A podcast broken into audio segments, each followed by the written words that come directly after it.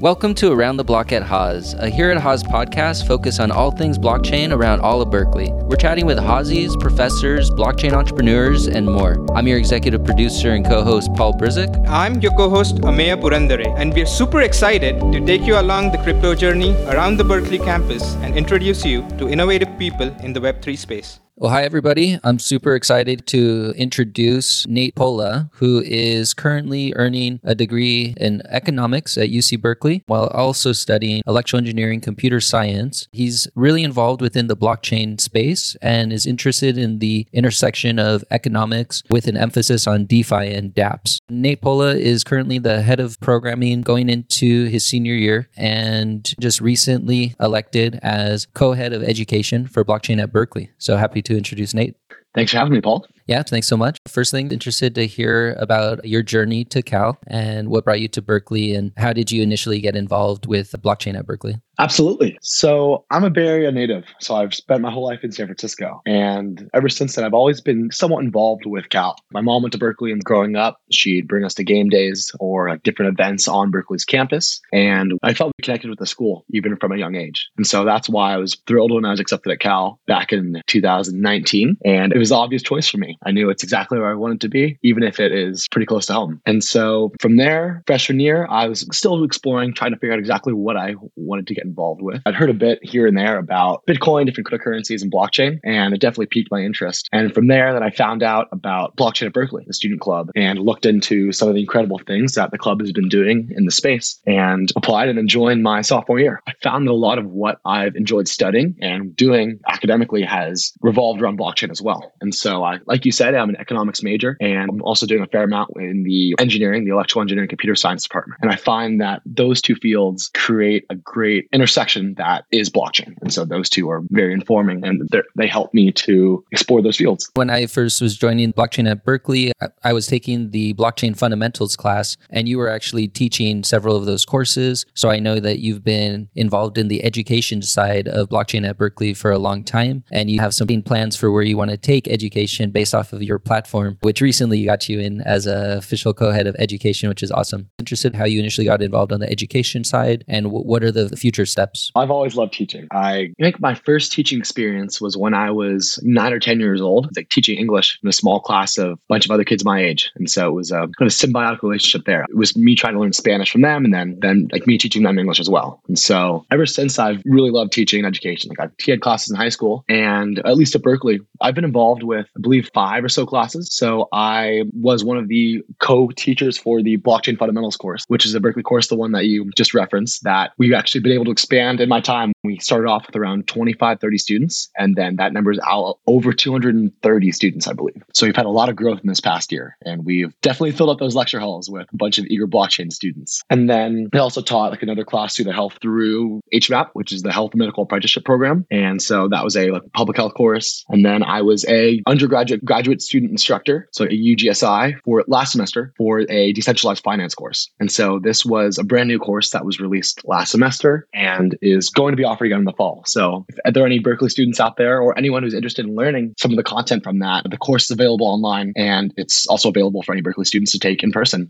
Awesome. And I understand that there's some plans to expand within the edX realm for the o- online platform for providing additional blockchain courses. Blockchain at Berkeley offers a few blockchain courses on the online edX platform. These are open to anyone in the world to take, either for a verified certificate or just to audit the class. Right now, we're in our fifth batch of the course, and we have total around 55,000 students worldwide enrolled in the course. In the future, we're hoping to expand and revamp this course and then continue to make updates so that we can offer the most recent and the most applicable content as possible for anyone who wants to take it. And so right now, we're working on re recording and re releasing new content. So right now, we're in the content development stage for that course. So that's awesome. So there's going to be new courses that are coming out from the edX platform as that continues to expand. I'm also curious if that role compares with the director of programming At Berkeley Blockchain Accelerator, pretty well known as it's raised over $400 million from carry on funding, additional rounds from startups and founders that have graduated from the accelerator. You can give an introduction to the accelerator. Absolutely. So, the Berkeley Blockchain Accelerator is a non dilutive accelerator in connection with blockchain at Berkeley. And so, what this means is that rather than taking equity from these companies, we receive funding and use that to help teams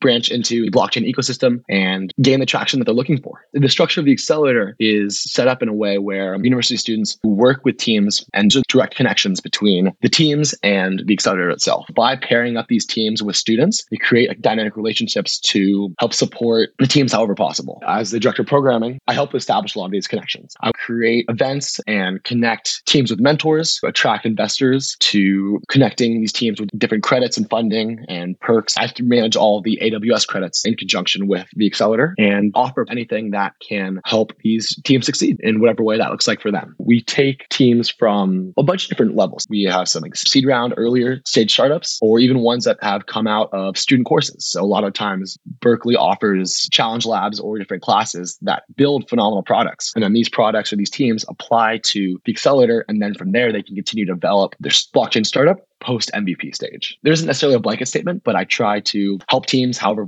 works for them. And I know that this last round was the most competitive into the accelerator to date. I believe there are 300 applicants for only 15 spots. So we can give an overview of some of the uh, teams that have made it into the accelerator. What are some criteria that overall are red flags that the accelerator looks for to not accept as that incoming batch? Sure. When we take a look at teams, we, for starters, make sure that the team is using blockchain in an effective way. When we're looking at teams that have a tangible blockchain use case, that's why it's slightly different from other like VCs or maybe other accelerators is the underlying foundation. Because from there, we can connect these teams with the blockchain ecosystem that Berkeley has. Berkeley is one of the largest university networks and ecosystems for blockchain. And so that is a key component that a lot of times is overlooked. But when teams do have blockchain at the forefront of their use case, more so than just tacking on like Web3 or some or blockchain or whatever keywords it may be, like NFTs, just to fit some criteria. And then from there, we look at taking on teams from a variety of different sectors. So whether it may be companies that have more of a finance or fintech approach, or even ones that have environmental approaches or they have environmental goals in mind. I mean, whatever it may be, we have a variety of different aspects of blockchain that we try to use so that we can accept and have the most diverse group of teams as possible. So that comes from even having some student teams, ones that might be working in Um, in NFT marketplaces, ones that are in gaming and Web3 games, whatever it may be. The goal is to have, like I said, a very diverse group of teams. Wonderful, wonderful. I would be remiss here to not probe you on some of the Bitcoin fundamentals since, you know, I, I took a couple of courses with you teaching them. So at least wanted to get your thoughts and kind of explanation on the underlying mechanics of a block and how you would describe at kind of a low level how the blockchain works when particularly with Bitcoin as using that as the template and even diving into the hashing algorithms and understanding really how many different types of hashing occur under the hood. For sure. So, the way I like to think about Bitcoin, at least, is that the strength of it comes from numbers. The reality is that in Bitcoin or any kind of crypto decentralized system, there is no one central sense of truth. And so, because there's no entity who's overseeing everything, like no third party, like you would have a bank in traditional finance or some outside auditing service, whatever it may be, you don't have that in a decentralized setup. And because of that, you use as many data points as possible to create consensus and agreement and to establish some kind of sense of truth based off of economic incentives and profit. And so diving into that a little bit, the way this happens is by including as many data points as we can, which takes the form of having as many different users join a blockchain network or join and being participants in it. And so what we see here is that the more users we have, we have a more widespread sense of truth. At the end, there's more of a universal truth that we can use to create and make informed decisions about future improvements of protocols or even to establish transactions that seem right versus ones that might seem suspicious. And so that's the overview of the network infrastructure of Bitcoin. Yeah. So, with respect to the hashing, every new block within the blockchain has the hash to the previous block's header, what actually the mechanism of creating the public private keys and the underlying hashing algorithms. So, now to get into some more of the technical structure of how Bitcoin works. So, a block is a bundle of information and it has a few different components to it, but essentially it contains a list or some kind of ledger of transactions, and it has a few other components that give it a set structure within the blockchain. All the blocks or bundles of information are all linked with one another due to this chain structure. So now just to dive into exactly what a blockchain is. So blocks can be thought of as bundles of information. And so like we see in cryptocurrencies, a lot of the time these contain transactions between one address or one entity to another address or entity. And so these bundles of information essentially work as the equivalent of me handing you a dollar bill. Right there, that is one transaction that was agreed upon. I know that I give you one dollar. Now you have one dollar. I have one less dollar, and this transaction is agreed upon, and it was fully executed by us. In Bitcoin, we don't have third parties because a lot of the motivation for creating Bitcoin was to remove the role of banks and create a fully community-based network that can have the same role as banks. And so once we get into a mission statement, we can use it to inform a lot of the incentives, and we can dive into how we need to continue to make changes to allow for the system to run smoothly. And so that's why we see that profit is the main motivator of everyone who's involved in Bitcoin. It is what encourages people to uphold the network and to act honestly because without profit incentives, it's easy for different users to get tempted to act maliciously and try to tamper with the network or find ways to exploit it for their own financial gain. And so now to get into some of the structure, as we see blocks are bundles of information and the unique structure about blockchains is that they're linked together. And this is done through having a component in the block header, which is essentially like a kind of specifications of the block, block size. There's a component called hash, which is a hashing algorithm. It's a unique identifier of the code. I mean, you could think about it like a serial number or QR code of sorts. And then you have a pointer, which essentially is a reference to another block. And so by using references that are outside of each block, block, we have one block referencing another block, referencing another block continuously. And this creates like a chained structure or linked structure. And the reason why this is so effective is that if for some reason someone tries to go in and tamper with the structure of one of the individual blocks, that will change and propagate its way down the chain so that not just that one block is tampered, but because they're all linked one by one, they're all intrinsically connected and it affects every other component. And so we can easily identify these changes due to the structure of a blockchain and through the structure of a Merkle tree. And so to explain a Merkle tree, it is a way that data is structured. In more and more of a computer science background, it's just like a normal tree structure. A Merkle tree is structured in a way where it's like a bunch of smaller subunits of information, where each individual piece of information is paired up with another. And what this does is it essentially takes a large store of information and splits it into much smaller groups. So, how is the Merkle root represented within each block? I think in Bitcoin, it, it, there's over 500 transactions per block. So, are all of the transaction data stored within that block header? So as we see, we have large bundles of information within blocks that contain however many transactions. I mean, at times we're seeing solutions that can increase the number of transactions, but let's just say around 500 transactions. And what within these transactions, like that's a lot of information to store. And so part of the beauty of blockchain is that it uses something called a Merkle tree, which is a way of structuring data and splitting this large bundle of transactions into much smaller components. And so it does this by essentially splitting them in half again and again and again. So we take the, let's say the principal size of 500 transactions or listed transactions, splits them into two smaller subgroups of 250. From there, splits more and more, 25 and so on and so forth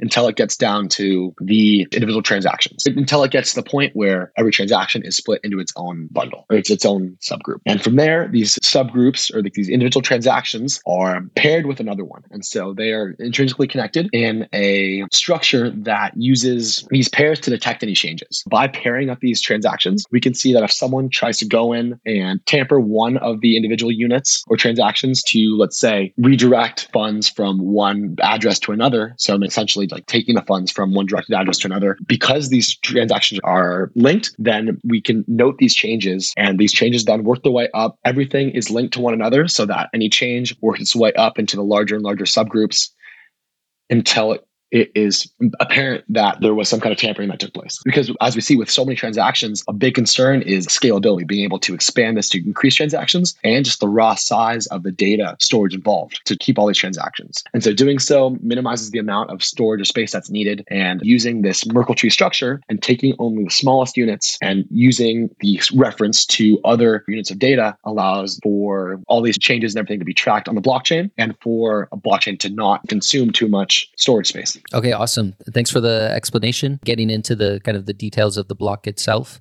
And just to wrap up there, I'd also be interested to hear your explanation on how UTXO model works, which is the unspent transaction output within Bitcoin. And of course, Bitcoin is really just the first application that we've seen of blockchain, which was just intended to be a ledger of all of the transactions. But I think the UTXO model is lesser known. So the UTXO model uses something called addresses, what you could think of as some specified location where funds can be transferred to and from. And so addresses are the equivalent of a bank account routing number or some kind of identifier. It's essentially your personality and your form of identification when you interact with blockchain or Bitcoin or cryptocurrency. And so a lot of the times when users interact with Bitcoin, they don't want to transfer one full Bitcoin. They want to transfer smaller denominations of this. And so the way this works is by using division structure. So let's say that one address, address A, wants to transfer funds to address B, but address A has one full Bitcoin and wants to transfer half of Bitcoin. So the way they can do this is by using a two pronged approach. The first part of the process is by dividing this one Bitcoin into three smaller subgroups. The first group is the half a Bitcoin, which would go to user B. And we can think about it like essentially creating smaller piggy banks or smaller bank accounts that contain these funds. And so it transfers that half a Bitcoin to the intended recipient. And so these transaction fees are a lot of times much smaller and they're very minor, but they still do exist. And so the second smallest piggy bank is the transaction fee that is sent to the miner or whichever party is facilitating this transaction. And then the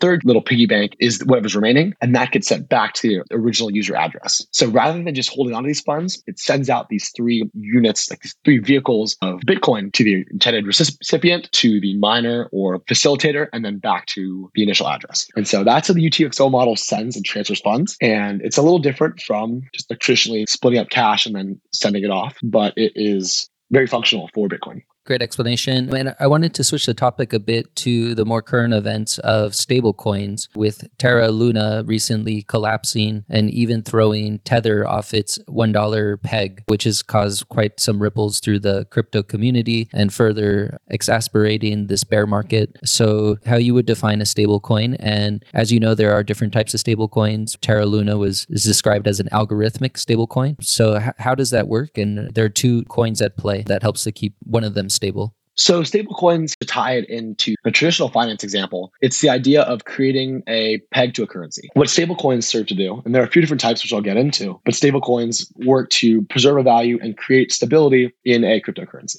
So there are a few different types of stablecoins, just like we would see a peg to a currency in traditional finance, such as a company pegging their fiat currency to the dollar or the euro, whatever it may be, we see fiat based stablecoins. And so this means that we can either see ones that are collateralized, meaning they, they are backed by some kind of fiat currency. And so these are called fiat collateralized stablecoins. We also have crypto collateralized stablecoins, which are backed by crypto or tokens. And then we have algorithmic, which is the trickiest of the three. Algorithmic ones are the ones that don't have a direct one to one backing and they instead are backed by computer science. So essentially, algorithmic stablecoins may or may not really hold reserve assets, but what they do is they try to keep their value of the stablecoin as stable as possible by controlling the supply of them. And this is done through a minting and burning process, the creation and destruction of a token in relation to the price of another one. You can think about it as being similar to central banks because the Fed, for example, can control the money supply of the United States dollar. And they do this by either printing more money or whether it be through repos or reverse repos or other mechanisms that work to control inflation and control the value and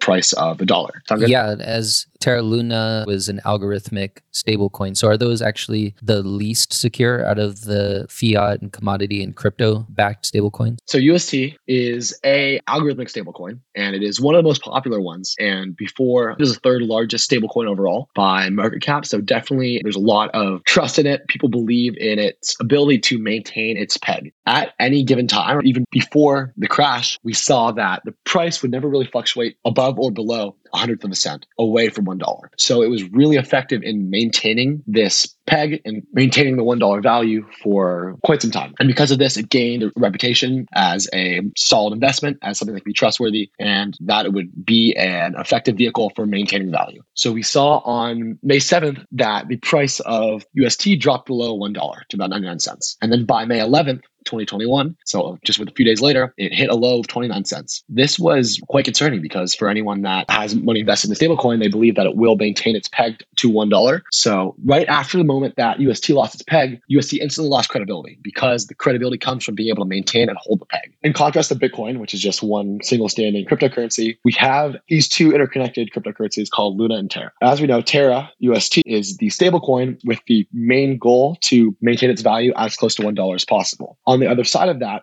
Terra is able to do so through this token called Luna, which is a reactive token that is able to be manipulated to adjust supply of Terra to keep it at that desired value. So the way this works is that for users who want to buy Terra, they must first buy Luna, and then Luna is minted or created, and then they can use it to exchange this Luna with Terra. That being said, if people want to cash out of UST, they will exchange their current UST, their Terra, with Luna, and then they will trade this Luna with something else, and then their Luna is burnt.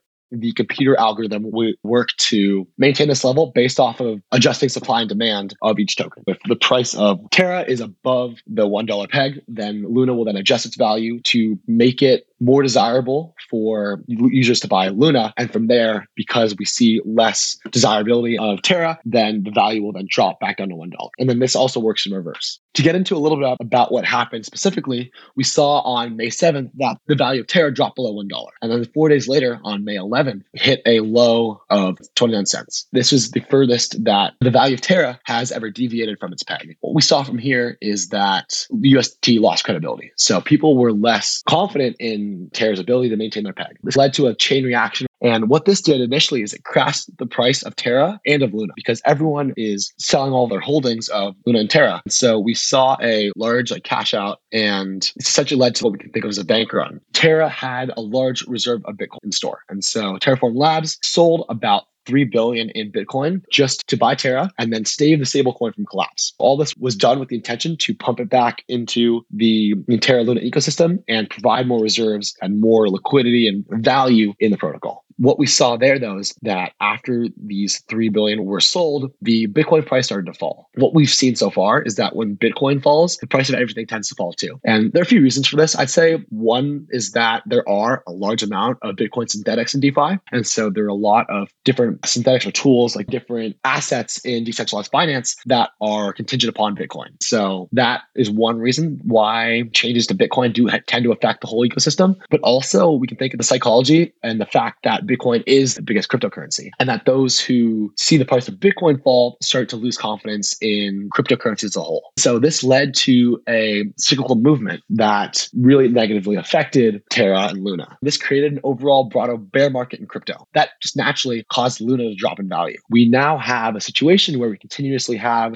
a higher supply of Luna, but lower demand for it because we keep getting Luna minted and less Terra. At a certain point, this results in the Luna price going from like $48 to less than like a tenth of a cent. Values in cryptocurrencies are built on perception and reputation and demand. These are the components that influence the value as they are largely speculative assets. So that's just a little bit about what happened with the Luna Terra crash. Yeah, and even for crypto standards, having something with a market cap of approximately 40 billion to essentially vanish overnight is sending shockwaves. That's a huge crash. And it also caused additional instability uh, amongst other stablecoins. So we also saw Tether briefly got dethroned off the $1 peg as well, but didn't experience anything nearly as dramatic as the Terra Luna crash. But even with Tether, it dropped down to, I believe, like 95 uh, cents instead of the $1 peg. Whereas USDC, which is the one Coinbase is involved to help with the stability of that coin, but that coin has remained steady at $1. So those are some interesting things to note. And, and it also just brings to mind of the DAI stablecoin, which is another algorithmic one through the Maker DAO. Right. So like you talked about with USDC, the reason why it maintained its stability is that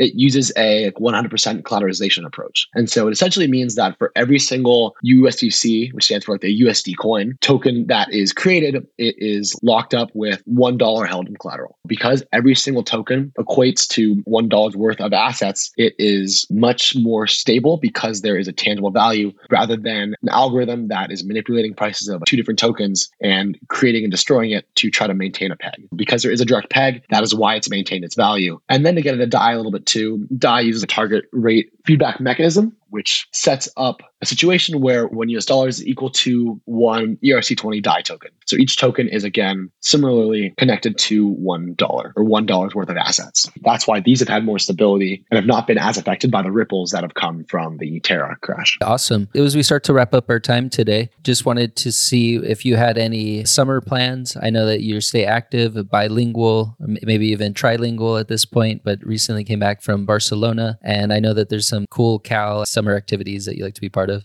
Yes, I'm really excited. I'll be working for the Cal Alumni Association this summer at a Cal summer camp. So it's called the Lair of the Bear, and it's very near and dear to my heart as well. I've grown up going every year of my life. And so it is a Cal family camp for Cal like grads, professors, alums, anyone who's involved with the school at all to come up to the woods up halfway between Tahoe and Yosemite and in Pinecrest, California, and spend some time outdoors and participating in most of the classic camp activities like singing songs, making s'mores, swimming at the lake, going on hikes, all that good stuff. So we'll be a little different from the kind of internet sensations or the digital involvement that I have with blockchain, but it'll be a nice change of scenery for sure. Awesome. And do you have any predictions for where blockchain is headed over the next couple years? Trends that you're particularly paying attention to, especially they say within the crypto winter, that's the time for good building to occur and less hype. Things that you're looking forward to in the space. Right. So I've always been interested in blockchain more as a system and a way to structure future internet endeavors more so than its value coming from cryptocurrency. And so what we see is a lot of times cryptocurrency is what draws people into the space whether it is the high yield or high returns or the ability to get rich quick, which is what we saw in the past. And I'm not entirely sure if this will be the case moving forward because as we have less and less investors that come in and contribute funds for tokens, then we won't have these tokens that'll skyrocket in value in quite the same way. We even see this in blockchain startups as well too. So there are companies that are able to propose some kind of a pump and dump token scheme or gain a lot of revenue based off of future work. And what I mean from that is they're able to have a startup and pitch a white paper and just propose features for ways to make money in the system without actually doing any tangible work or even having that solid of a model to work with. For anyone that's interested in investing or looking into blockchain startups moving forward, look at revenue models in the traditional sense. Think about this parallel here to the summer of 2000, where companies were able to add .com to their company name and then gain so much more funding. This was the case a few years ago with blockchain startups. And so I would say be hesitant with these kinds of things. Go back to the roots and track who is the intended audience, who would pay for a product, how much would they pay? So look at everything that traditional investors look for and try not to get caught up in get rich quick schemes that may not be backed by anything in the future. So really look at the foundation of these companies to make informed decisions. Yeah, absolutely. Thank you again for coming on. And particularly, you have already so many responsibilities with the head of programming and also co head of education. I know you're going to be wrapping up one more year. So I'm looking forward to the updates, especially in the edX component. It's awesome work you guys are doing. Great. Thanks so much, Paul. Appreciate it. We'll take care. And uh, welcome back anytime. Thanks for tuning in to this episode of Around the Block at Haas. If you enjoyed this episode and know someone who should be our next guest, please email us at haaspodcasts with an S at berkeley.edu. Until next time, this is Paul. This is Ameya, and we'll see you around the block.